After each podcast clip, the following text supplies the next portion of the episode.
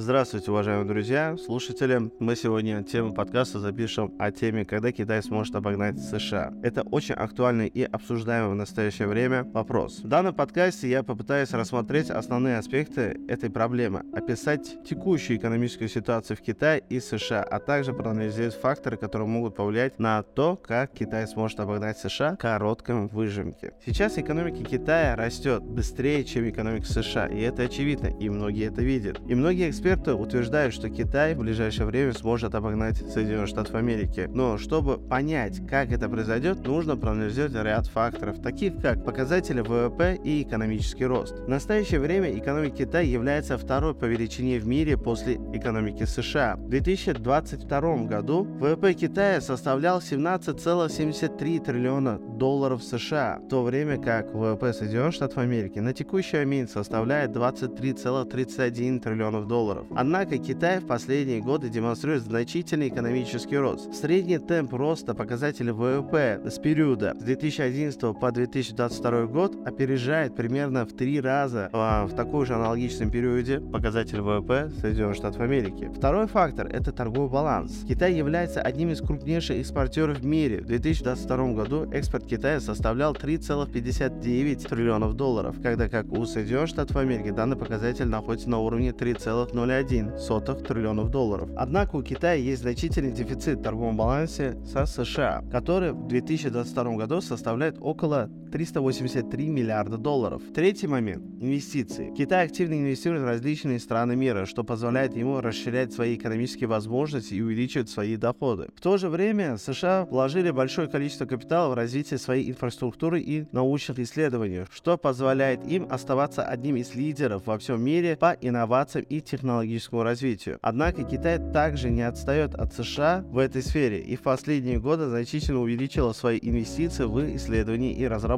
Четвертое. Демографические факторы и проблемы. Демографические факторы могут оказать существенное влияние на экономический рост страны. Китай имеет более чем 1 миллиард 411 миллионов населения, что делает его самой населенной страной в мире. Пока что. Однако Китай сталкивается с проблемой старения населения, что может привести к снижению экономического роста. В США также имеется стареющее население, но в целом показатель демографии в США более стабильны в связи с программой Green Card. Исходя из анализа вышеуказанных факторов, можно сделать выводы, что Китай продолжает демонстрировать высокий экономический рост и имеет большой потенциал для дальнейшего развития. Однако, чтобы обогнать США в экономическом отношении, Китаю нужно преодолеть ряд сложностей и проблем, таких как дефицит в торговом балансе и проблемы с демографией. Кроме того, существует ряд других факторов, которые могут повлиять на то, когда Китай сможет обогнать США. Например, международные отношения и политические факторы могут иметь существенное влияние на экономику обоих стран. Кроме того, технологические инновации и разработки, которые ведутся в США, также могут оказать существенное влияние на экономическое положение в мире. В заключение можно сказать, что Китай имеет все необходимые ресурсы и потенциал для того, чтобы обогнать США в экономическом отношении. Однако, чтобы достичь этой цели, Китай должен преодолеть ряд сложностей и проблем, а также учитывать влияние других факторов, которые могут повлиять на экономическое положение в мире. Всего хорошего, до свидания.